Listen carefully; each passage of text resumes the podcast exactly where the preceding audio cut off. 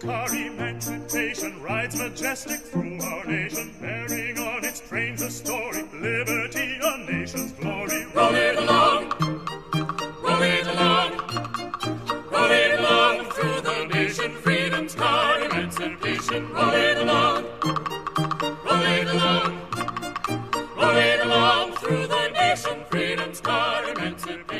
have in this nation this element of domestic slavery. It is a matter of absolute certainty that it is a disturbing element. It is the opinion of all the great men who have expressed an opinion upon it that it is a dangerous element. We keep up a controversy in regard to it. That controversy necessarily springs from difference of opinions, and if we can learn exactly, we can reduce to the lowest elements what that difference of opinion is. We perhaps will be better prepared for discussing our different systems of policy that we would propose in regard to this disturbing element. I suggest that there is a difference of opinion reduced to its lowest terms. It is in no other way than a difference of opinion than that men who think slavery is wrong and those who do not think it's wrong. The Republican Party think it wrong. We think it is a moral, a social, and a political wrong. We think it is a wrong not confining itself merely to the persons or the states where it exists, but it is a wrong in its tendencies, to say the least, that extends itself to the existence of the whole nation. Because we think it is wrong, we propose a course of policy that shall deal with it as a wrong. All right. Well, welcome to the American Writers 100 Pages at a Time podcast.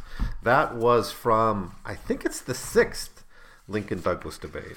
I closed the book. Yeah, it's the sixth Lincoln Douglas debate. Uh, Lincoln's main, um, uh, Lincoln's opening speech in that debate. So in this episode, I'm going to complete this kind of uh, series on the Lincoln Douglas debates. It's part of the Flogger series I'm doing on the writings of Abraham Lincoln. Um, and it actually closes up the first volume of the two volume collection put together by the Library of America, um, covering the writings and particularly the speeches of, of Abraham Lincoln. Um, so it's, uh, you know, we've been talking about the Lincoln Douglas debates for a while. If you've been following along in this podcast, you kind of know the main arguments. And you also know that I thought in the first four debates that Lincoln often was on the defensive, that, that Douglas had a very, very clear principle and he was able to ar- express it quite articulately. And it came, basically came down to a handful of things, right? It came down to that the Republicans have kind of disrupted a, a system of national parties by catering to sectional interests, and that the and that the Republican Party, by trying to stop slavery in the territories uh, under the principle of natural of well, trying to stop popular sovereignty from being the principle by which the determination is made whether slavery would be in the two territories. They were basically being undemocratic and not fulfilling the wishes of the founders, right? And Lincoln's point of view, as he'll say throughout this period and, and up into the, the time he's elected president, you know, you see it in the Cooper Union speech and the New Haven, Connecticut speech, and a lot of other speeches he gave um, after the Lincoln Douglas debates when he kind of rose to national prominence, is that the founders had always believed it was right to regulate slavery in the territories. It was never controversial uh, for the signers of uh, the writers of the Constitution, the, the, the founders of it. Uh, Jefferson helped write the Northwest Ordinance, even though he was a slaveholder. And so, this idea that it would be purely up to the people who lived in the territories, whether there'd be slavery or not, was never the intention of the founders. There's that. But um, nevertheless, uh, I think Douglas just did better in those first four debates. That was that was kind of how I read them. Um, and it's in, the, it's in the fifth, sixth, and seventh debate, though, that I think the tables really turn on Douglas. And Douglas doesn't really say anything new. Uh, I think his argument is pretty consistent throughout the seven debates. Um, you know, that Lincoln disrupted the, the the, the two party system, or the Republicans disrupted the two party system, and Lincoln is part of that. That um, there's kind of a conspiracy. Another part would be there's kind of a conspiracy to uh, kind of break up the Whig Party and the Democratic Party in Illinois, take it over with this abolitionized Republican Party. There's his opposition to the Lecompton Constitution, which kind of was a way of showing he was not always with with his party in every way, right? Um, of course, you know politicians still do that. Of course, they'll say, you know, I voted against the president, even though he's of my party, just as kind of a campaign slogan. Douglas sort of does that with the Lecompton Constitution. And then I would say finally, it's kind of a support for Dred, the Dred Scott decision, right? And and as Lincoln in these last to, to last three debates pushes the the grounds of the debates much more to morality, much more to I, don't want to know if I want to say racial justice, but he starts moving in the direction to be sure. Then Douglas talks a little bit more about um, racial equality. Now, in earlier debates, he does this to kind of like pin abolitionism on Lincoln. Say, ah, Lincoln's for racial equality. And Lincoln would then deny it, say, see, I've said this. I, I still think there's a difference between the races know, and all that. Um, but as Lincoln makes it not a debate, he try, he really is able to push it in the fifth, sixth, and seventh debates to be not a debate about these issues so much, but really a, a, a, at the heart of it whether slavery is right or wrong. And if it's wrong, it should be national, or uh, this abolition should be national, or at least the, the, the shouldn't be spread. The slavery shouldn't be spread, right? And ultimately, slavery should be on a path to extinction.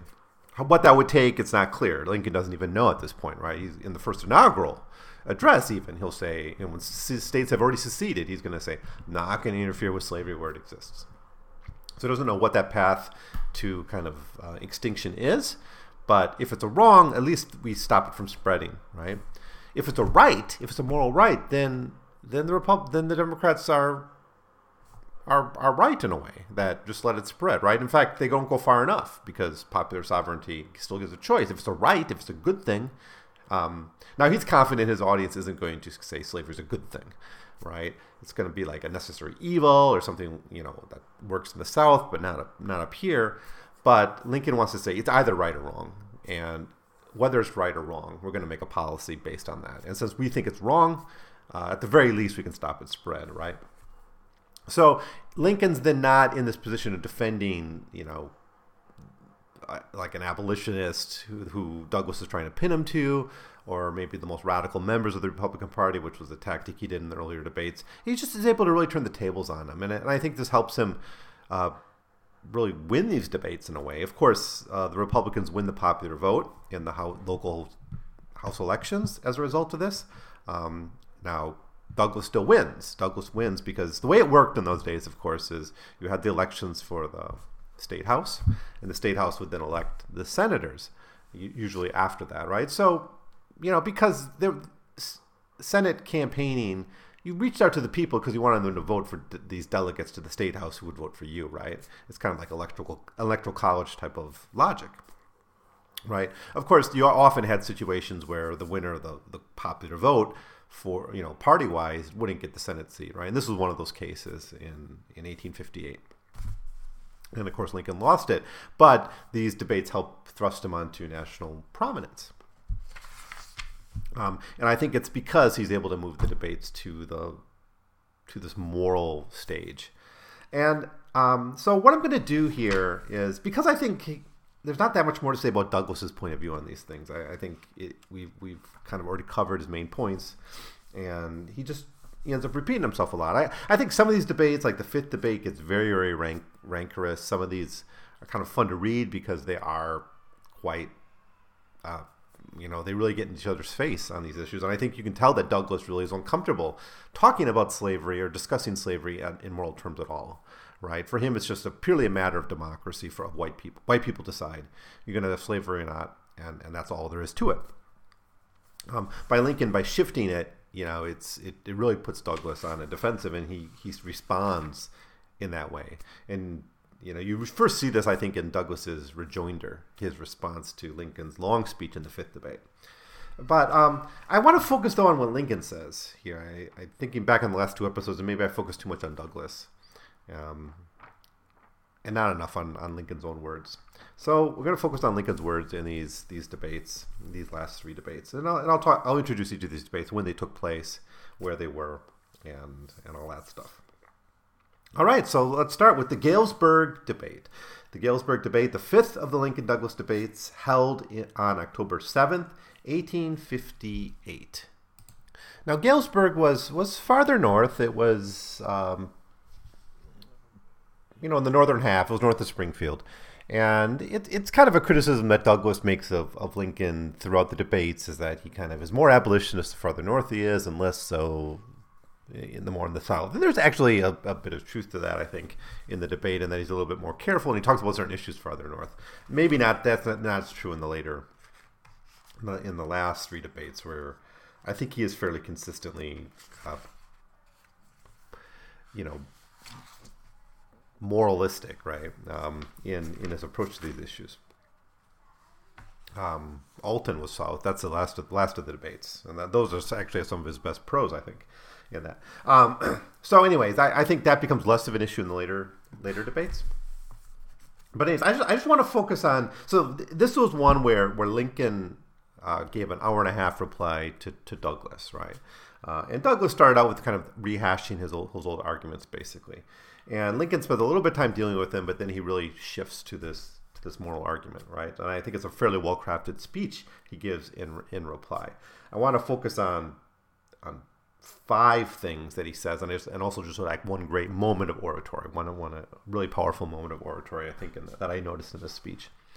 Um, and where he starts is is by taking on the question of the Declaration of Independence, right? Because uh, again, Douglas's point of view is like our foundation is the Constitution, and Lincoln says, yeah, it is, and he's going to disagree about what the Constitution means on all sorts of issues, but he says, you know, really our, our founding document is the Declaration of Independence, right? And he he does say pretty unambiguously here that that document, that that statement that all men are created equal, they have certain rights, life, liberty, the pursuit of happiness. That that includes black people. Um, he doesn't say what that means necessarily in terms of policy, in terms of quality of citizenship or voting rights or any of these other issues.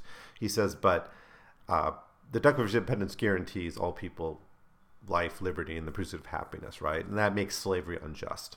And that's in the founding document. So I think that's one of the, some part of the significance of Lincoln here is he shifts the focus onto the Declaration of Independence and not just not just the debate about the Constitution and the courts and, and, and all that stuff, where you can where the conservatives on the courts can sort of win out. But actually, this issue of conservatism is something he takes on on the Cooper Union speech, where he directly accuses um, the the Democrats of being not really the real or the Douglas people, even with popular sovereignty, not being the true radicals. But um, I'm not sure which side we want to come down on that. But you know, definitely, I, I want to suggest that by shifting to the Declaration of Independence, it allows him to have a more broad and moralistic reading of American history instead of just about like the Constitution, which, which was a pact with slaveholders. Let's let's be let's be frank. Now, Lincoln doesn't provide any evidence that the Declaration of Independence meant to include black people, or, that Jefferson or the signers of it meant to include black people. He just says you can't find any statements against it. Um, so, um, but nevertheless, it's, it's I think it's an important pivot in in the debate. Um, he does take on the second point I want to mention here is he takes on the national party issue in in a more proactive way here than I think he did in the previous debates. In the, in the previous ones, he either ignored it or or kind of uh, danced around it. In this one, he just takes it on and actually kind of turns it around and says maybe it's the Democratic Party that's the real becoming the real sectional party, and but that doesn't really matter, right? If you're right, if your position is right, and only people in one part of the country are attuned to it and can hear it and, and appreciate it, that may mean, in effect, you're, you're only getting votes in one part of the country. It doesn't make you a sectional party. It doesn't mean you're only speaking out to sectional interests. You, you know, so he's saying the Republican Party is speaking for the nation as a whole. It's just not being listened to. It's not being heard in part of the country. He said, What has always been the evidence brought forward to prove that the Republican Party is a sectional party? The main one was that in the southern portion of the Union, the people did not let the Republicans proclaim their doctrine among them. This has been the main evidence brought forward that they had no supporters, or substantially none, in the slave states. The South have not taken hold of our principles as we announced them, nor does Judge Douglas now grapple with those principles. We have a Republican state platform laid down in Springfield in June last, stating our position all the way through the questions before the country. We are now far advanced in this canvass. And then he goes on and says, like, if if the judge, Judge Douglas, has any opposition to these principles, he can attack them. He can, but he doesn't. He just says, "Well, you're not. You're you're you're sectional, right?" And then he kind of turns it around and says, "Well, actually, the Democrats are becoming more and more the party of the slave states, and they're going to be a sectional party and, and even a regional party pretty soon." So that is the one part in this debate where he really kind of is responding to an issue that's been dogging him throughout throughout the debates. But I think he does it really well. Um, basically, um, you know, turning it on on uh, the democracy. Um, now, on the question, the next thing I want to point out here is that he really does very early in the speech. Um, it's only six pages into it of, of what's eh, maybe eight pages into what's like a 24 page speech. So it's in the first half. Is he really turns to the issue of of the morality of slavery and makes that the cornerstone of the conversation. It's going to remain so for the rest of the Lincoln Douglas debates. So it kind of has two parts to it. One is he he challenges. Well, first he kind of sets up the terms and he says, well, either it's right or it's wrong, and if it's wrong, we should do something about it. And if it's right, that's going to imply certain policies as well. But what Judge Douglas never says is if it's right or wrong. So he kind of challenges them once setting that ground. He challenges Douglas to say, is slavery right or wrong? Right, which of course puts him in an awkward position running for statewide office in Illinois, where you're going to have different views in the South and the, and the North, right? So the whole time, Douglas has been saying, I'm the consistent one, right? And Lincoln's been more wishy-washy. And now Lincoln's able to, to find a terms of debate which force Douglas to, to make a, a, a position that's going to be unpopular in part of the state. I mean, at least that's, how I read it. But it also uplifts the debate into into a moral debate, which Douglas is not prepared to engage in. So that's the first part, is trying to pin right or wrong, the right or wrong of slavery onto onto Douglas. And the second is to confess his principle on this. Quote, I now confess myself to belonging to that class in the country who contemplate slavery as a moral, social, and political evil, having due regard for its actual existence among us and the difficulties of getting rid of it in any satisfactory way, and to all the constitutional obligations which have been thrown about it, but nevertheless desire a policy that looks to the prevention of it as a wrong and hopes to end it, or hopefully to a time when the wrong may come to an end. End quote. So that's his position, clearly stated. It slavery is wrong. We can't really get rid of it now for constitutional reasons and practical reasons but we need to create a context in which it will be gone at, at some point in the future, right? Um, how that's going to happen is not clear, but at least he starts, he leads with it being wrong, and I think that's an important change. Um, and that's that's why I think this debate gets gets elevated quite a lot, at least from Lincoln's side. Um, so that's the third thing. The fourth thing would be his, I think, his best attack on Dred Scott. And I, I think the how he, he kind of comes at Dred Scott in a certain way here is again, in a way that disadvantages, he's trying to disadvantage Douglas in his traditional arguments he's been making up to this point. And it comes down to this, you know, like Douglas's opinion has sort of been like, well, the Supreme Court knows better, right? Who are you to counteract the highest court in the world, right? The highest, uh, you know, uh, decision-making body in the world, or whatever. Okay, um, and that, that's hard to argue against, right? There is a, some authority. There, there's constitutional authority to the Supreme Court. And what Lincoln does is he kind of gives the devil his due and he says, okay, what's the logic of the Supreme Court here? And it's that property rights can't be restricted, slaves are property, therefore their their movement into the into the territories can't be restricted, right? Well then once you accept that, then you you're still left with the moral question, should slaves be kept as property, right? And that's a moral wrong that transcends a moral right or wrong question that transcends the you know the, the Supreme Court in its own judgment. So he moves it to a higher plane, right? Douglas is always saying, well, the Supreme Court's always been the highest kind of law in the land, and Lincoln says, no, there's there's kind of a higher one. You know, you could say divine law. He, uses that word sometimes, but you know, his religious views are, I think, are kind of complex. Maybe we'll get to them at some point in the series. Um, but at least kind of a moral law. And in doing this, Lincoln's able to make Douglas look like a bit of a bootlicker, a bootlicker of authority, right? And he says like he he can't say whether he thinks slavery is right or wrong, so he just you know does what the, he just accepts what the Supreme Court says without any questioning. Now he of course adds to this something he has been saying previously in the debates, um, which isn't a new argument here, but that is essentially that the Dred Scott decision, all it needs to do is a follow up decision where the question comes up can you then bring slaves into, into free states, right? Of course, Dred Scott was originally in the Wisconsin Territory, or maybe Minnesota, some other territories like that. Uh, I think it was Wisconsin. At this point, Wisconsin was already state, right? It became a state in 1848. So, uh, but that was dealing with the time it was a territory. Now the question could come up, you know, what about a state? Can someone bring their property into a state? And Lincoln doesn't see it as a really big jump in logic to then say, well, of course, right? And then at that point, that from that point on, slavery is national, right?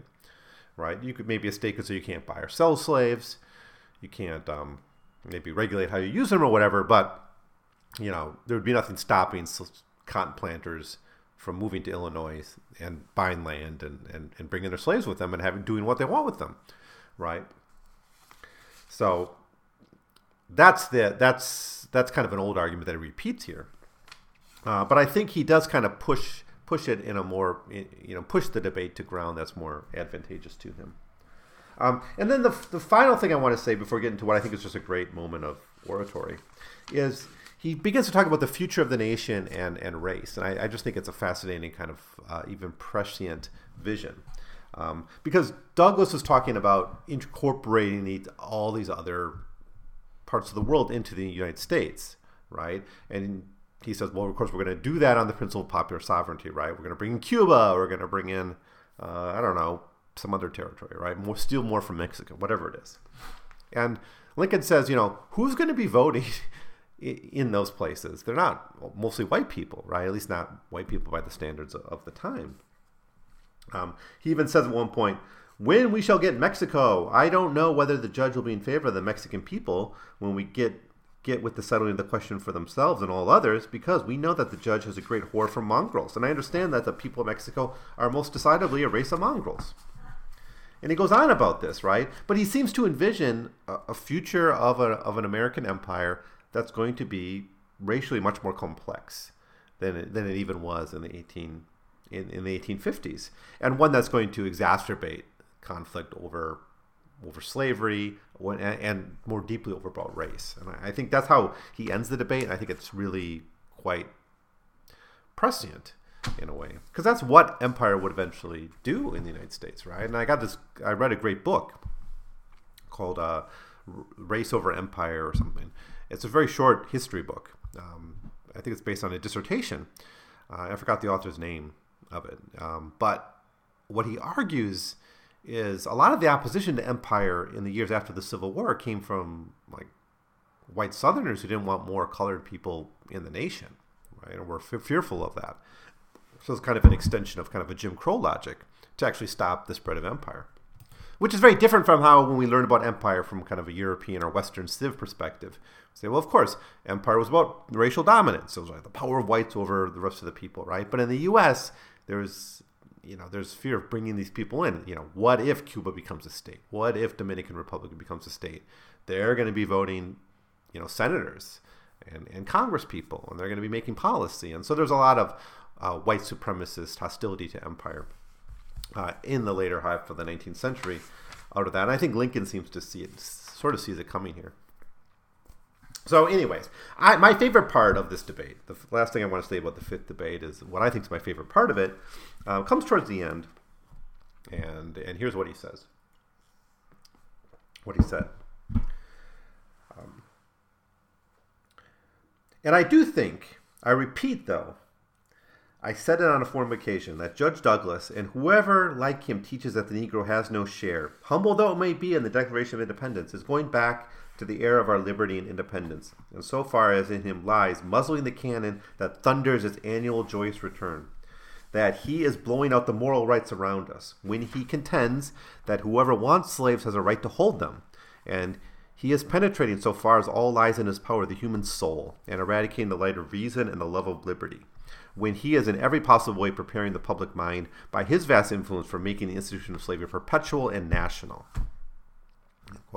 And that's just a great summation of, of how Lincoln is trying to uh, lift this debate to be one about really general principles about right and wrong and morality and the nature of liberty in America. So, um, a really important debate. If you had to just read one of these, I actually think the fifth or the seventh debate would, would do it for you. Um, I, I, do think it's worth reading reading them all in, in a package, but uh, I really like the fifth debate. I think especially the Lincoln parts of it are, are, are quite nice. Um, uh, Douglas's rejoinder is pretty contentious though, and it's um, fun to watch. I actually listened to these reenactments of it too, and they did a really good job of of showing how um, contentious the the the Douglas responder was. You see how he was kind of taken aback by the places that Lincoln took the debate. So, anyways, the sixth debate. The sixth Lincoln Douglas debate was in Quincy, Illinois. Quincy was in the in the Missouri border, um, kind of the center west. These were chosen, I think, not because they were important towns. These are all small, relatively small towns. I think they were chosen to be representative from parts of, of the country, right? You had uh, the South, um, two in the center, center west, kind of two in this, in two in the north, um, one in the northeast, one in like kind of no one in the northwest, one in this kind of the center east. Um, the only place that's not really represented is, is the true center around Springfield, but I suppose that's where a lot of the um, I guess that was closer to the capital, so those those people were already in in on the debate, I suppose. Um, but I think that's why they were chosen. But Quincy uh, was the one that was the farthest west. Um, it's on the Missouri border, so I don't know what quite what the voting population was like in Quincy, but they, of course, they are bordering a slave state, uh, right on the Mississippi River, so that may have affected the the voters in in Quincy. Um, now, this debate uh, starts with Lincoln goes for an hour, then Douglas for an hour and a half, and then and then Lincoln has a half hour rejoinder. Um, so there, there's actually um, a lot of re- repetition, as always in these debates. Um, he's he spends some time early on in his opening statement here responding to kind of a something Douglas goes back to at the end of the or at the, the at the his in his rejoinder in the in the previous debate in the Galesburg debate. He he kind of brings up social equality and what Douglas is trying to do here and what he does consistently throughout the debate is is as soon as Lincoln said I think black people have certain rights in the Declaration of Independence, Douglas says, well then you're you believe in social equality and, and basically the impl- implication there, sometimes directly stated, sometimes not, is that you're essentially in, an abolitionist or in in allegiance in some kind of deal with the abolitionists, right? And so Lincoln again has to kind of go back to this question of, of, of parsing what he feels about social social equality. And we already know this. Um, we've come across this before, so it's not going to be a surprise that that Lincoln sticks firm here, and I, I think that's why it's still better than some of his earlier responses. That he sticks firm to the Declaration of Independence granting certain natural rights. He says, uh, he actually has to quote himself. He quotes himself previously. I have never said anything to the contrary, but I hold that, notwithstanding all this, there's no reason in the world why the Negro is not entitled to all the rights enumerated in the Declaration of Independence the right to life, liberty, and the pursuit of happiness. I hold that he is as much entitled to these as white men. I agree with Judge Douglas that he may not be my equal in many respects, certainly not in color, perhaps not in intellectual or moral endowments, but in the right to eat the bread without leave of anyone else, which his own hand earns, he is my equal and the equal of Judge Douglas and the equal of every other man. End quote. Now the language there, it's a, it's a bit unfortunate, you could say, from a modern standpoint. He's certainly not a social egalitarian, but at the same time, he you know he says perhaps not am I equal, right? He he doesn't say they're not. I mean, he does say just maybe perhaps, like I don't quite know. Um, he he more strongly sits on the on the side of social equality, I think, but he rested on the natural rights of the Declaration of Independence. Um, at the same time, as he says, you know, I wasn't saying, you know, social equality in every single aspect, like voting rights, for instance. Um, he earlier said, um, I, I expressly declared my own feeling that would not admit a social and political equality between the white and black races, and that even if my own feelings would admit of it, I still know that the public sentiment of the country would not, and that such a thing would be an utter impossibility or substantially that. Now, even this is a little uh, carefully chosen words, where he says, you know, I'm not calling for social and political equality. It doesn't really mean he doesn't think it's not deserved. He's just saying it's not politically feasible, it's not likely to be popular, it's not going to happen, right? So he's not going to come out and support it. Um, his, his language here is, is is very carefully chosen to kind of open up, um, you know, really a, a, backing of social equality, right? So he's not as, um, I guess, reactionary on this question as he was in some of the earlier debates. I think he does quote himself a lot, um, and I don't like when he does that. I, I think it, it kind of diminishes these debates when these people have to quote themselves. I understand why it's happening though, because these aren't televised you know, not everyone in Illinois has seen them. You might just go to one of these, right? And and you might hear a rumor that oh Lincoln said this. I want to hear what he responds. Of course, you end up responding by quoting yourself. Now he spends quite a bit of time dealing with this this issue um, of of social equality and the natural rights, and then he moves on to that opening thing, uh, the, the passage I opened up this podcast with, this episode with, which was this challenge to the Democratic Party and to the nation as a whole to deal with slavery as a right or a wrong before talking about policy. Like before, you could talk about something like popular sovereignty, um, a euphemism if there ever was one.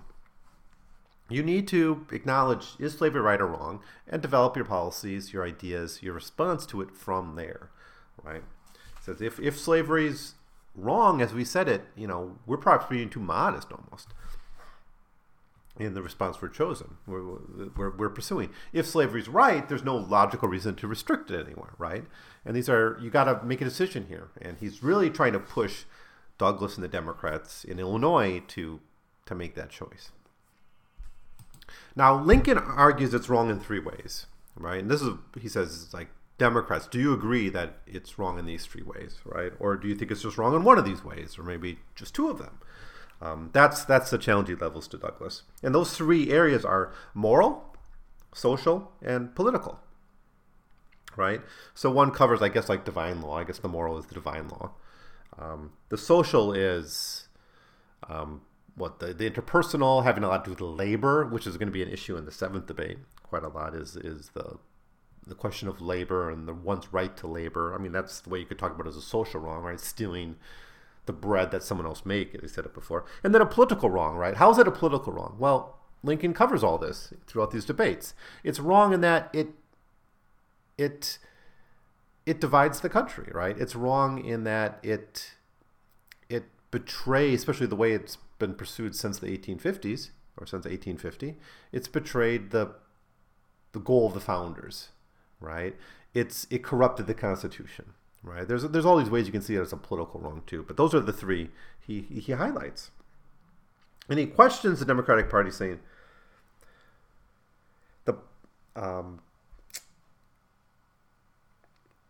I'll add that this that if there's any man who does not believe that slavery is wrong in the three aspects that I've mentioned, or in any one of them, that man is misplaced and ought to leave us. He's talking here about the Republicans. He's saying, if you're a Republican, you believe slavery is wrong in all three. And then, so what about you, Dems? What about you?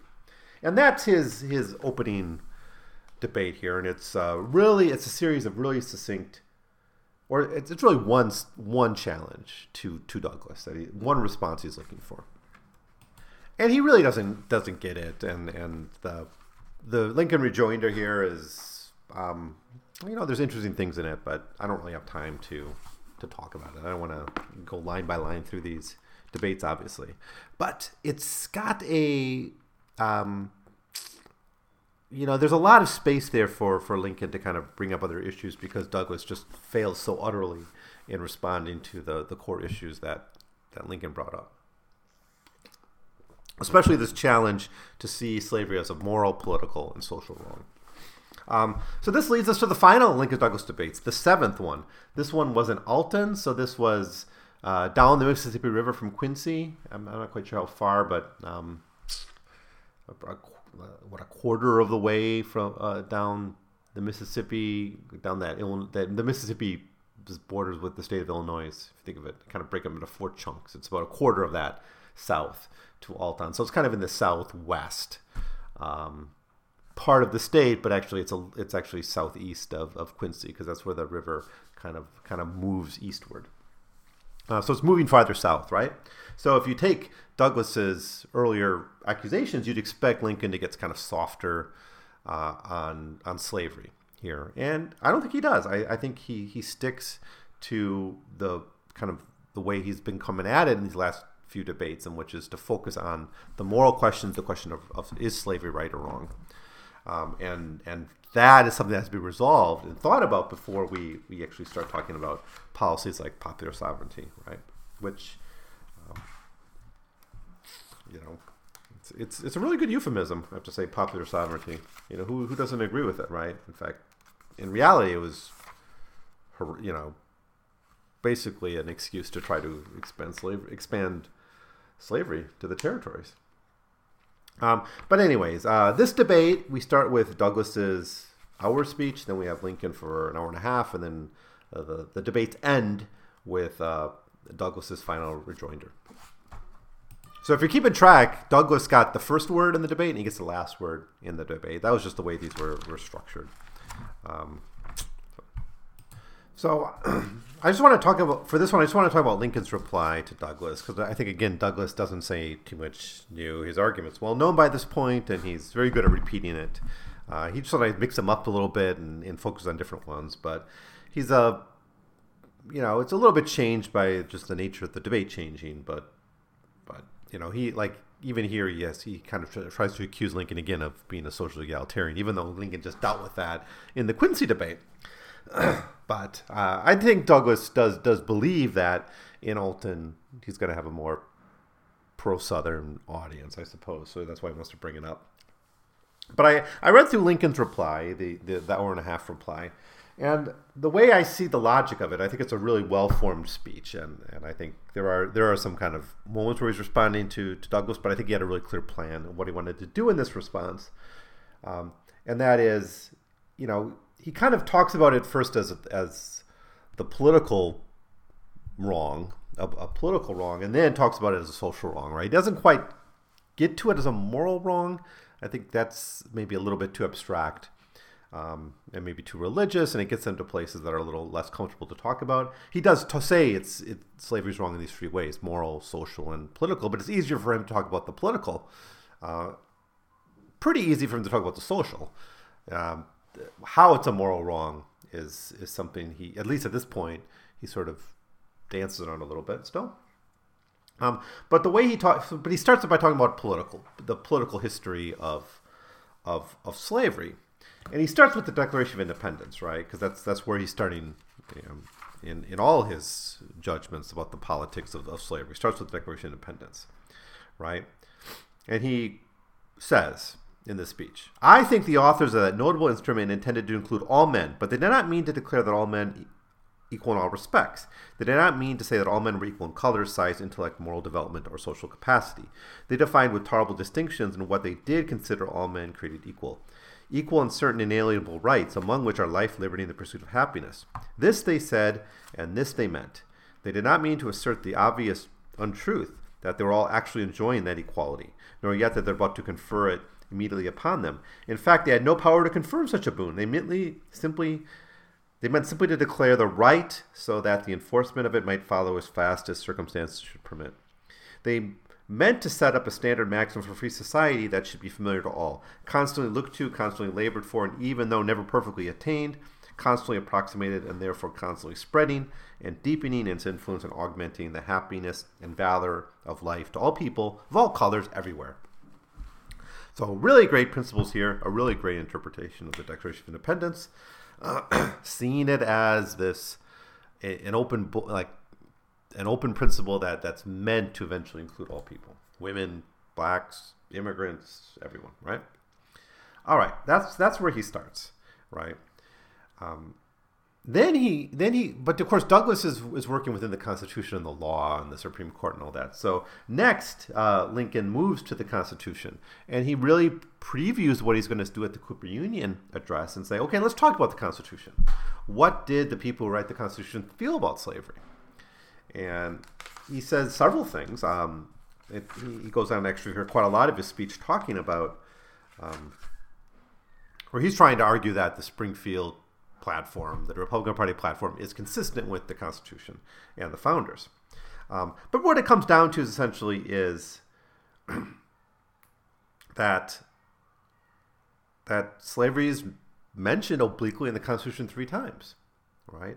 Uh, fugitive slave law, uh, the Three Fifths Clause, and um, uh, the, the prohibition of the eventual prohibition of the slave trade right? As you, we talked about this way back in the Du Bois series, of course, but of course, uh, the Constitution said Congress won't limit the importation of, of you know, of slaves. Essentially, they didn't use the word, but uh, until 1808, and then Congress in 1808 did do that. Jefferson signed that law.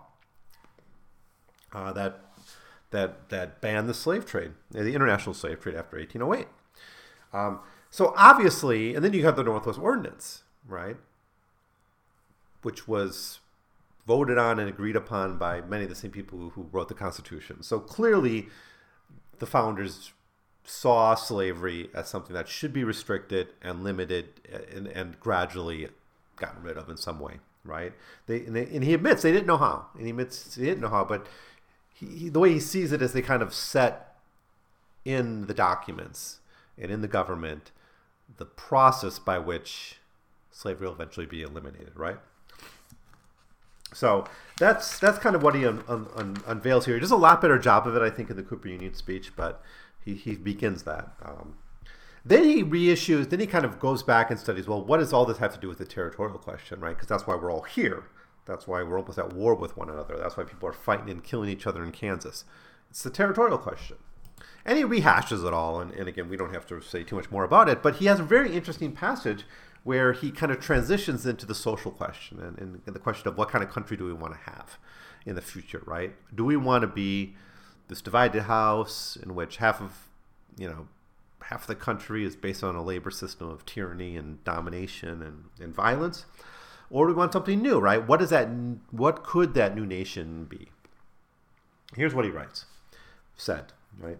Now, irrespective of that moral aspect of this question, as to whether there's a right or wrong in enslaving a Negro, I am still in favor of our new territories being in such a condition that white men may find a home, may find some spot where they can better their conditions, where they can settle upon new soil and better their, their lives, their condition in life. I am not mere, in favor of this of, of this not merely for our own people who are born amongst us, but as an outlet for free white people everywhere this world over, in which Hans and Baptiste and Patrick and all of the people from all the world may find new homes and better their condition in life.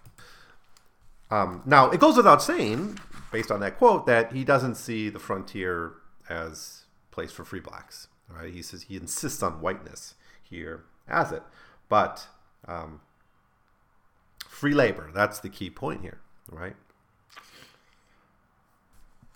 So yeah, it's a bit it's a bit frustrating that he does so insist clearly insist on the frontier being a domain of white people. And of course, there is a big faction in the Republican Party, a big part of the free soil contingent, who opposed slavery in the territories not because they were anti-slavery necessarily or, or, or social egalitarians, but simply because they did think the land on the West should be um, essentially reserved for, for white people. And, you know, Lincoln has political realities he has to address. And, I, you know, I'm not here to idealize him either.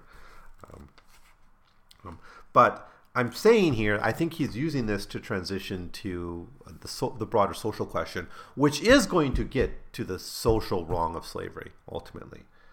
Right? Because if there's a need for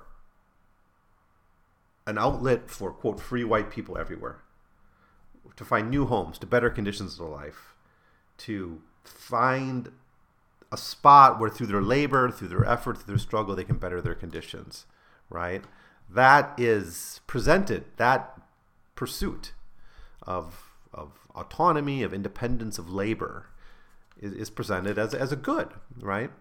Now, of course, here he's qualifying as white, but, you know, you don't have to. I mean, you know, who knows what he would have said, you know, after, if he, if he had been around for Reconstruction, right? We'll, we'll get to that, I suppose, but, you know, uh, obviously the radical Republicans eventually said that this right to free labor includes black people. Right? So that's that's part of the Republican Party that, that Lincoln's of course talking to in 1858. So he then gets to the question, just like a page after that, where he asks, asks the question directly Can expanding slavery make us freer? If that's the goal of our nation, if our goal of our nation is freedom and democracy and, and all that, in what way does expanding slavery make us freer? He asks, Has anything ever threatened the existence of the Union save and except for this very institution of slavery? What is it that we hold most dear amongst us? Our own liberty and prosperity? What has ever threatened our liberty and prosperity save and except this institution of slavery? It is true. How do you propose to improve the conditions of things by enlarging slavery? By spreading it out? By making it bigger? You may have a wen or a cancer upon your person and not be able to cut it out lest you bleed to death, but surely it is not no way to cure it to engraft it and spread it over your whole body. End quote, right? So um, then then he has he, he he takes on another aspect of the social question, the social wrong of slavery, and and and that is the wrong of seeing property and people, the social wrong in seeing property and people, and this, of course, is a way for him to attack slavery, but also attack the Dred Scott decision, which was based on the principle that slaves were were property like any other property. So he, he attacks this this idea that slavery slaves is not just is really not just any other type of property. Let me see the quote here.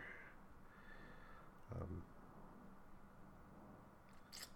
yeah, he's mostly responding here to Democratic and Douglas's views on it, but he essentially says no, it, it's it can't it can't be just like any other property, right? So the Dred Scott decision is faulty on that, um, and he and that's kind of it. He, he kind of gets to the question of the social evil. And I, I think this is a well constructed essay that starts with the political question and very, very gradually and subtly, through some nice little twists along the way, he pushes his listeners to hearing him say slavery is a is a social wrong. It's it's it's bad as a way of conceiving of property. It's a bad bad as a way of conceiving of labor or of of freedom for not just you know slaves, but even for for us, right? Um, one way he puts this, and I, I, think it's a really interesting way of putting it, uh, is he kind of sees it in broad historical terms. He says, It is the eternal struggle between those two principles, right and wrong, throughout the world.